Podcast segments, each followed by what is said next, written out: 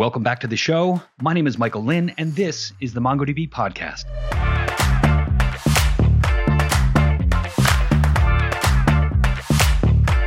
Today on the show, Anand Kannappan. Anand is co founder and CEO of Patronus AI, the industry first automated AI evaluation and security platform to help enterprises catch LLM mistakes at scale. They're backed by Lightspeed Venture Partners, Gokul Rajaram, Replit CEO Amjad Masad, and Fortune 500 executives and board members. Previously, Anand led ML explainability and advanced experimentation efforts at Meta Reality Labs and exited a quant hedge fund backed by Mark Cuban. Anand, welcome to the show. It's great to have you on the podcast. So awesome to be here, Michael. Really excited for this conversation. As am I. Yeah.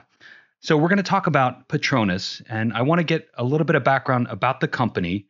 But before we do that, let's set the stage for the space that Patronus lives in. It's amazing what's happening in the AI space. The explosive growth and the number of companies entering the market, the capabilities delivered by AI is just mind blowing. But what shocked me is when I started to read about the reliability of AI, shockingly low. And some of the statistics I read, something along the lines of 81% of, of interactions in the financial services space were, were contained some type of hallucination. And that, that just kind of blows my mind. So the space is ripe for someone to come in with a tool that can increase reliability. With that in mind, what is the mission of Patronus? Yeah, definitely. The mission of Patronus is ultimately to help boost confidence in generative AI. Uh, and we're you know living in a world where, like you said, there are lots uh, of exciting things happening, uh, and the speed at which things are happening is is uh, very exciting to see. But at the same time, uh, a lot of companies are equally concerned about the potential risks and the concerns that might occur as they are using generative AI for a number of different types of use cases.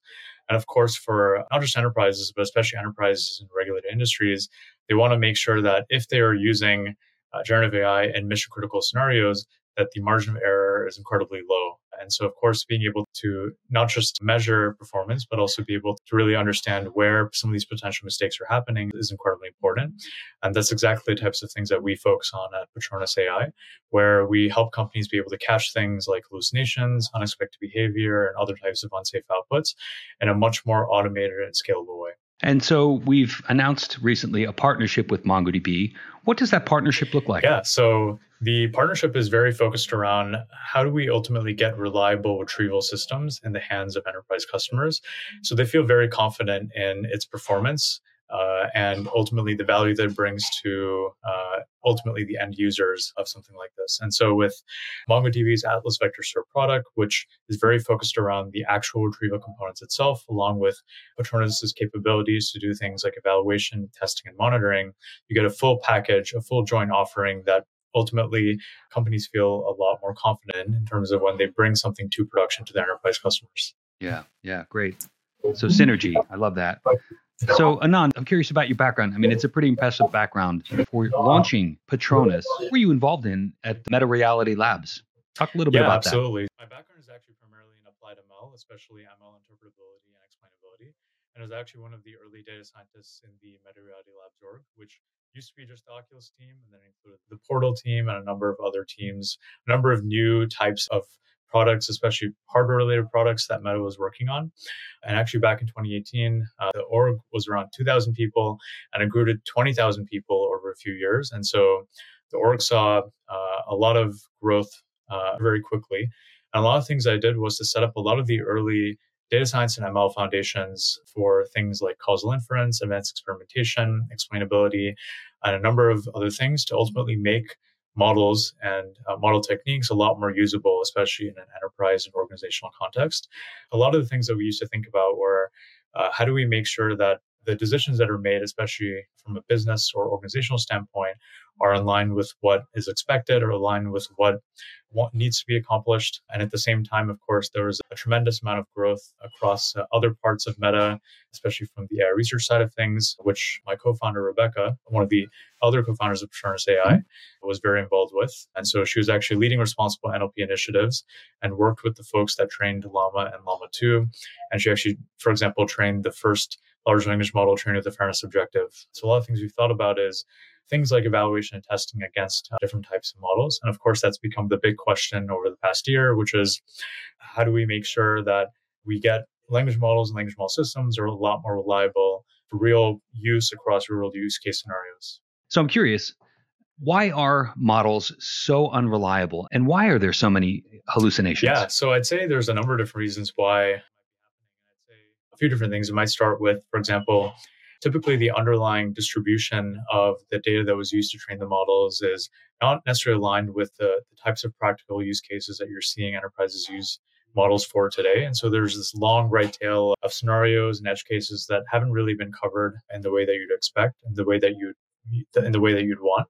And funny enough, I'd say the coverage of how the models perform today is also not aligned with how companies are using them today. So typically today, when a new LLM is released, uh, folks talk about how well the models perform against academic benchmarks. Uh, and so typically these academic benchmarks cover mm-hmm. things like, for example, questions from the LSAT or 11th grade history questions, but they don't necessarily cover the types of things that enterprise leaders care about, which might be how well do language models perform on answering financial questions, or how well can it serve as a customer chat, customer support chatbot, for example.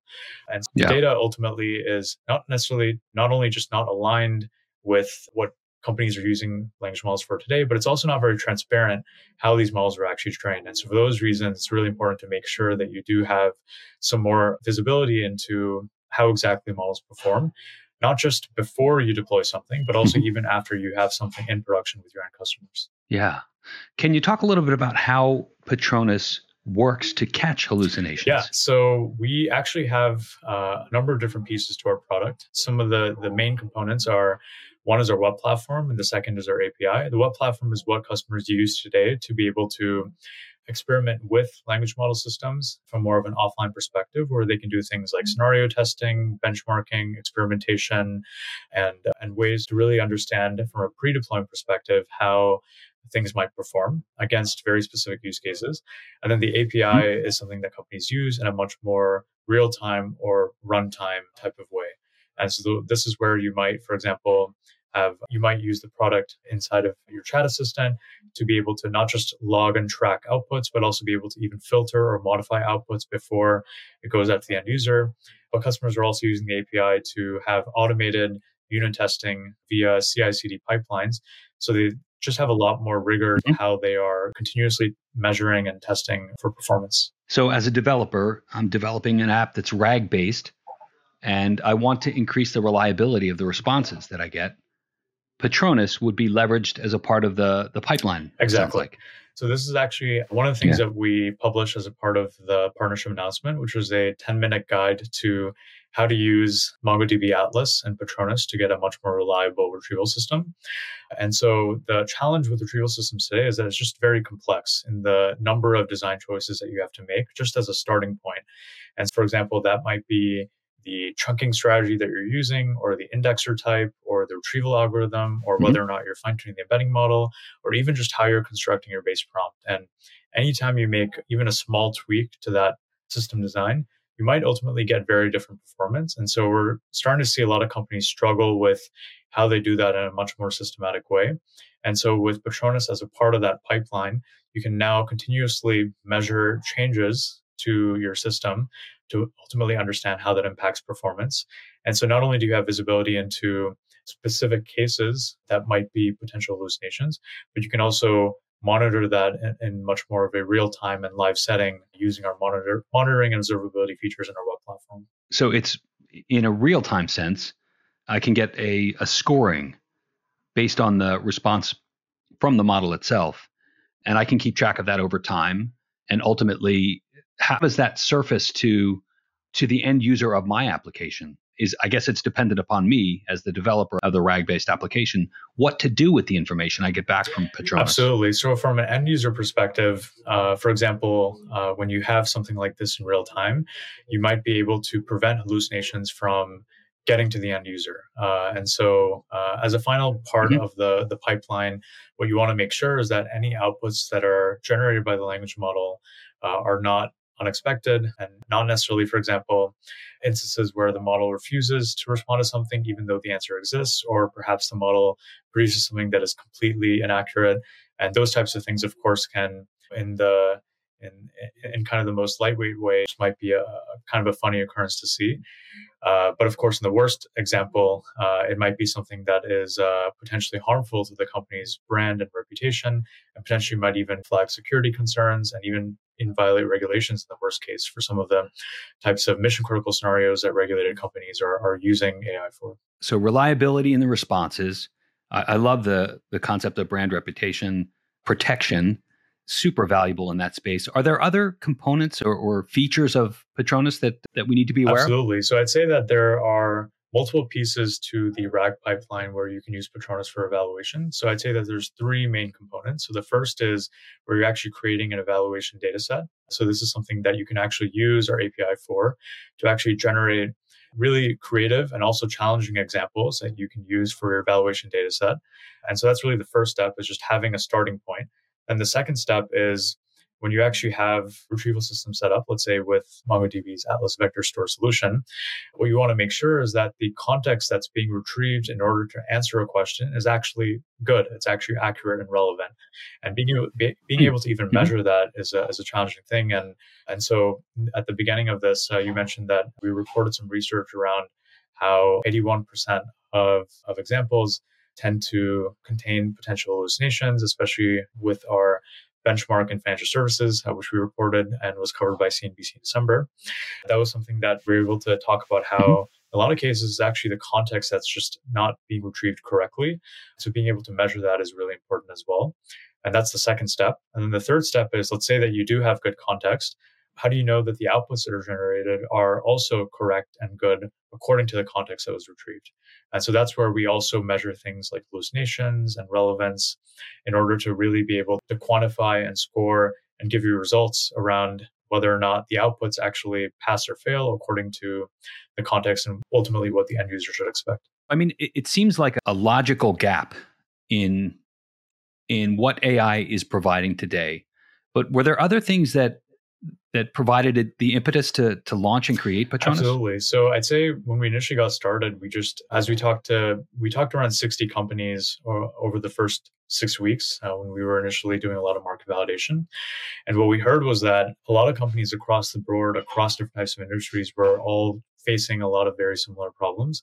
Uh, but what was really interesting was that some of the largest companies we talked to were spending tens of millions of dollars on uh, very manual ways to actually evaluate and test language models uh, in general. And that was something that we we noticed. Uh, and what they were doing was that they uh, actually uh, had budgets for internal QA teams and external consultants to actually manually create test cases and manually grade outputs in spreadsheets. And so we realized pretty quickly that that would be a very slow and expensive process. And so we wanted to continue to develop ways to make that entire process a lot more automated. And so at Patronus, what we actually do is a lot of applied AI research work that we then translate into real product and customer value. And because NLP is so empirical, there are a lot of experiments that we're running to be able to understand what techniques work the best for evaluation. And because evaluation is still very much an open research problem, we do have a very strong research emphasis to how we approach things. But ultimately, the end user is able to be able to use a lot of our developer focused capabilities to to have the tooling to ultimately catch these types of problems in advance, but also as they have things in production as well. Yeah.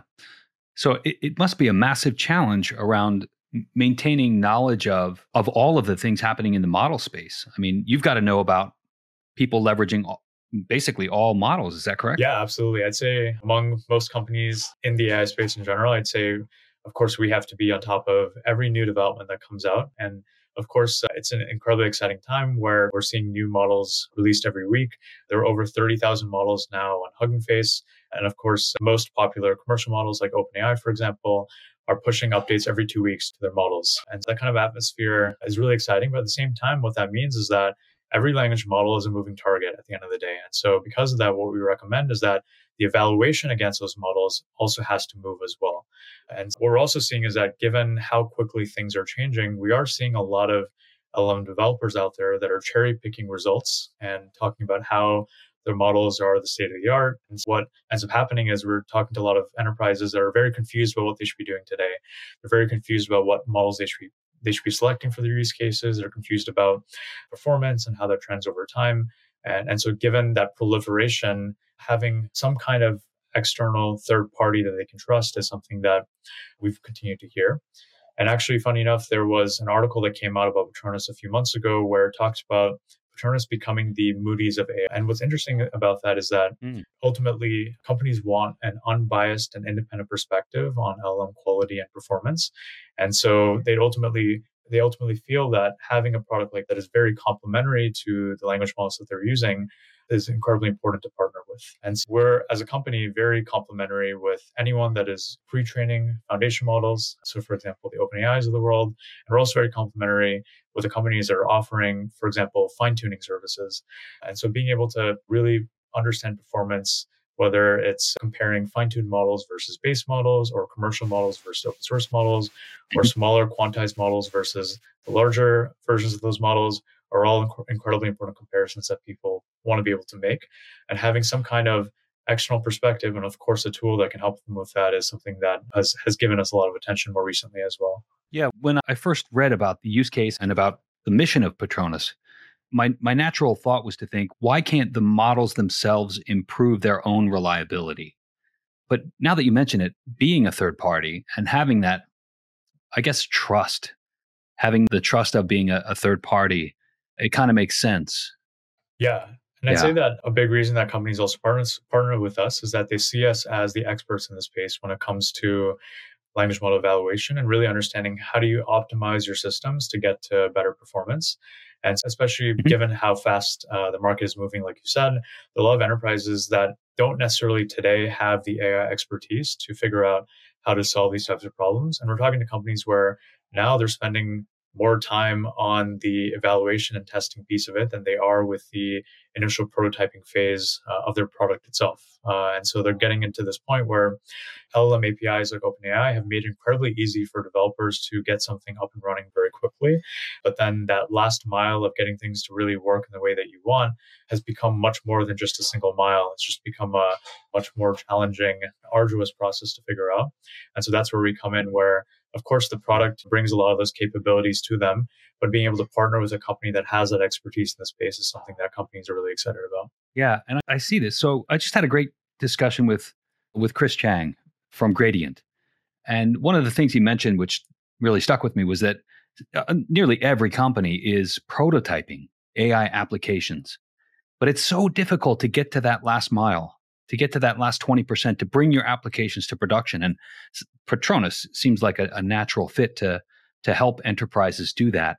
Now, we, we've talked about Patronus in the financial services space, and that's a huge chunk of applications out there. But are there other industries that you're addressing? Absolutely, I'd say that uh, our platform itself is is very generalizable in terms of the fact that it can apply to a number of different industries, and so we have enterprise customers across a number of different industries, including not just finance, but also legal and automotive and education and other types of regulated industries as well. And across the board, we're seeing that enterprises are in different parts of their AI journey. And typically with the larger enterprises, we're also seeing that they're starting with internal development and testing to really understand what a prototype could look like. And then the first launch that they do is actually an internal launch. And so they bring it to employees across the company. So in the case of finance, we're seeing companies that are developing retrieval systems on top of their financial documents, and they're bringing it to analysts across the firm to be able to understand how well it performs. And then most of these companies also do have longer term aspirations to bring this to external clients as well, where they want to be able to have, for example, some kind of a chat assistant or some other type of use case that is much more external facing. But of course, when you get to that point in your journey, you have even more checkboxes that you want to be able to check off. And that might be across a wide variety of things, which might include things like tone of voice or style or conciseness or language or brand alignment mm. or not mentioning competitors even or not mentioning controversial topics. then there are also a number of more standard types of metrics that companies want to make sure that they check off, including things like PII, toxicity, business sensitive information, coherence, relevance, engagingness, bias, and of course, in a much more retrieval perspective, like I mentioned before, being able to make sure that outputs are actually accurate and reliable and also ultimately relevant to the things that they you know want to be able to use language models for is incredibly important and so having that kind of broad uh, spectrum of things that they can ultimately test for is something that customers have been really excited about. Yeah, it's almost like a, a new layer in the architecture that's being introduced for folks that want to increase the reliability of their applications and even their applicability of the application in their specific space. Patronus seems like it's carving out a new layer in the architecture. Reliability is important for gaining trust and for enterprises looking to launch applications and they want to increase the reliability of their applications. It's going to be important for, for them to be able to trust Patronus. But in that also, they're going to be concerned about security and compliance. Can you talk a little bit about what you've done with Patronus to to ensure security and compliance? Absolutely. I'd say that the interesting part about security is that, especially in the context of AI, I'd say that the definition of security has changed a bit, where it's no longer just about third party threats and adversarial actors, but it's also about ultimately making sure that the quality and performance of AI systems are in line with the standards that you have across the company and also of course regulatory standards as well and so a lot of things that we do around security are in line with that but ultimately being able to make sure that different types of vulnerabilities are caught ahead of time is really important and so historically people look to the OWASP top 10 security vulnerabilities as a way to understand what are the types of things as a baseline you need to be able to address. And actually, OWASP released one more recently in the past year that is specific to LM vulnerabilities.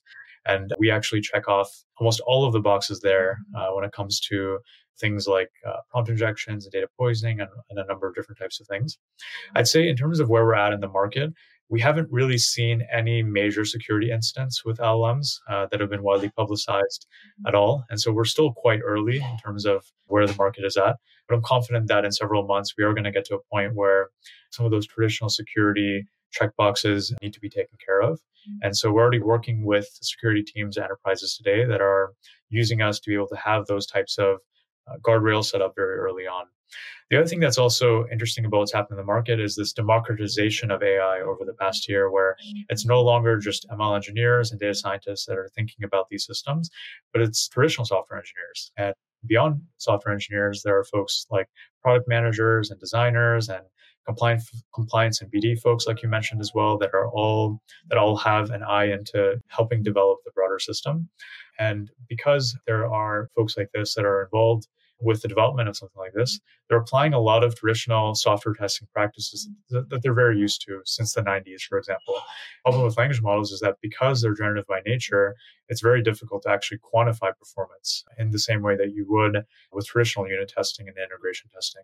And so being able to set that set up that established and standardized framework is exactly where companies are using Patronus today. So I'd like to think a little bit about the future, and I want to first uh, talk about what's next for Patronus. Absolutely. So ultimately, the long-term vision for Patronus is to become the evaluation platform for everything and for everyone. And everything that we're focused on today is around text and language, but beyond that, we have a number of different capabilities in our roadmap to support customers that are using language models for code generation and code completion and things like that. And also, of course, there's been a lot of excitement around multimodal models and being able to use images as a part of mm-hmm.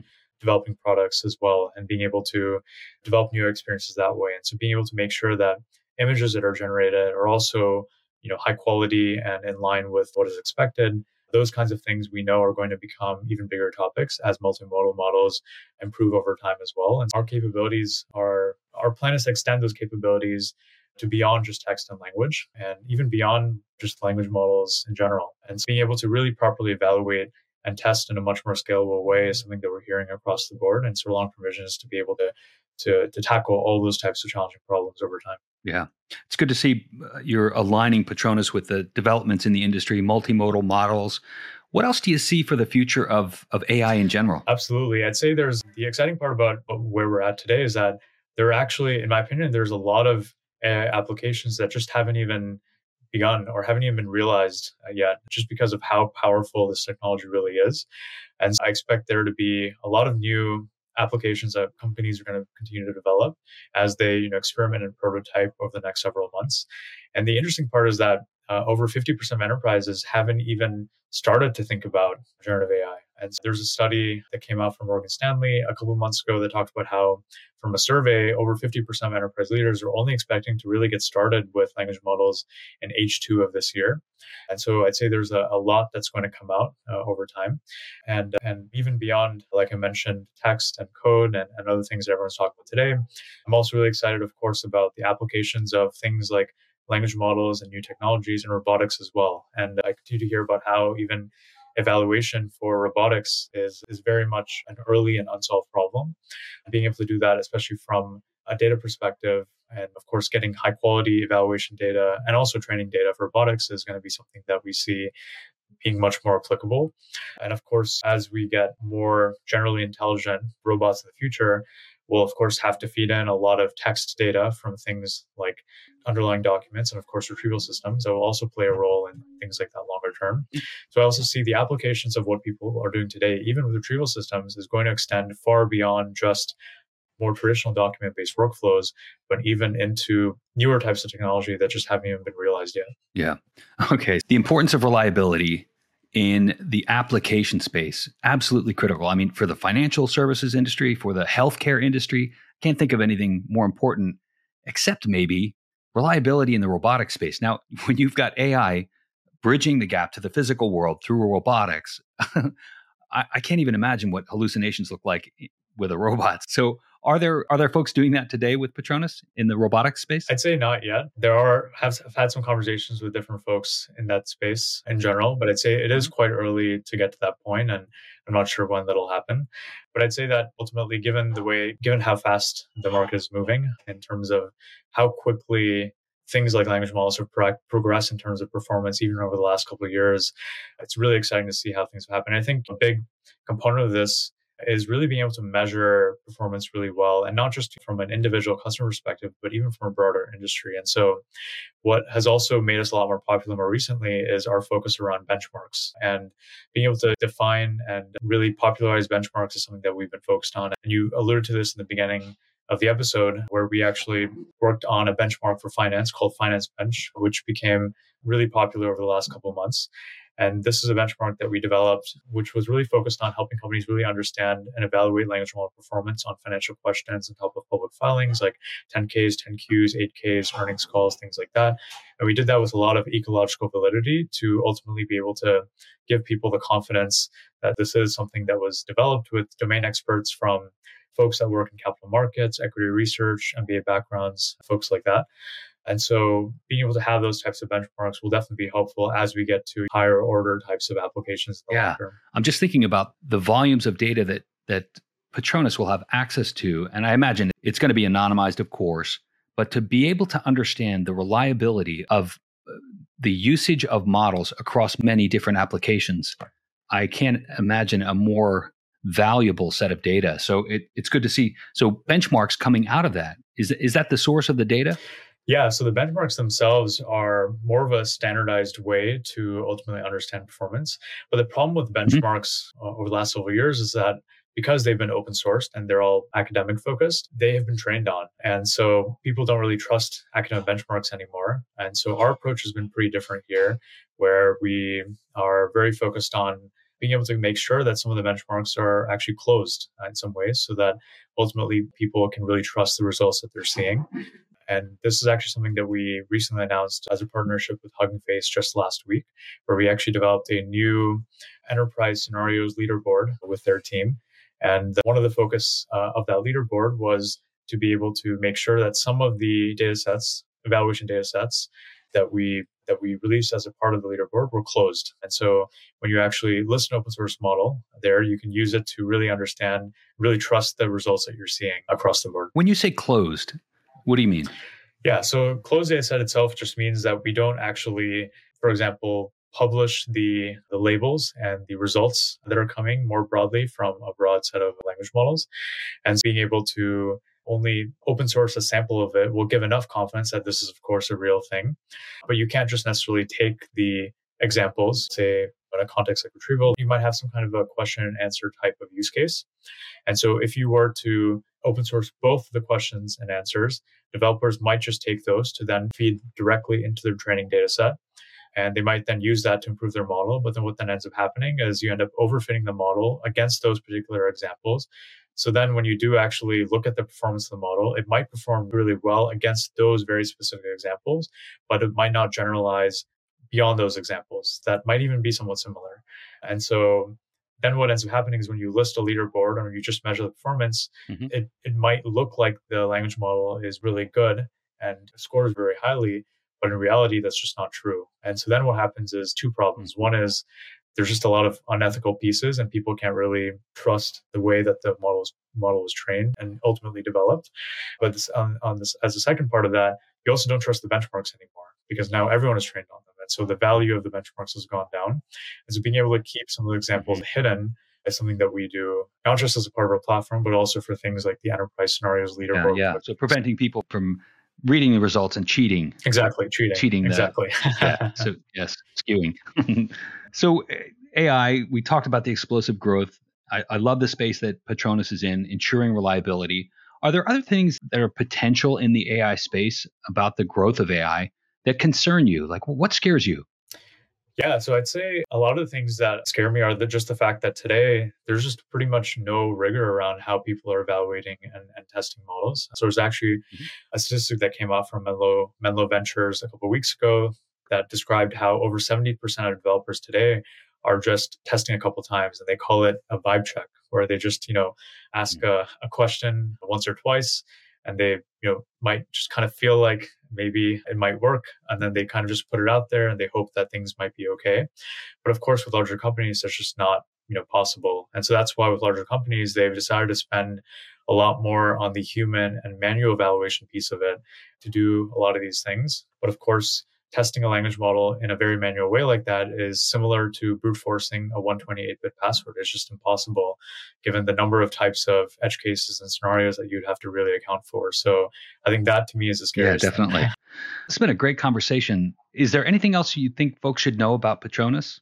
Yeah, I'd say that uh, a lot of companies across the board uh, are using Patronus. And so if this is a problem that you're running into, whether it's being able to, to, to really address the hallucination problem or other types of unexpected behavior, we'd love to be able to work with you. And of course, it's been awesome partnering with MongoDB on being able to bring this to market. And a lot of different types of companies have already reached out to ultimately use the joint solution. And so if you're exploring retrieval systems and how to get an awesome solution, being able to use the MongoDB Atlas Vector Store solution along with Patronus for the reliability piece of it is something that we can work yeah, with you starting today. And thanks for the partnership there. Anand, this has been a great discussion. I'm going to thank you for for taking time to be on the show and, and help us understand a little bit more about Patronus. Awesome. Thanks so much for the awesome questions and uh, looking forward to more. The best is yet to come.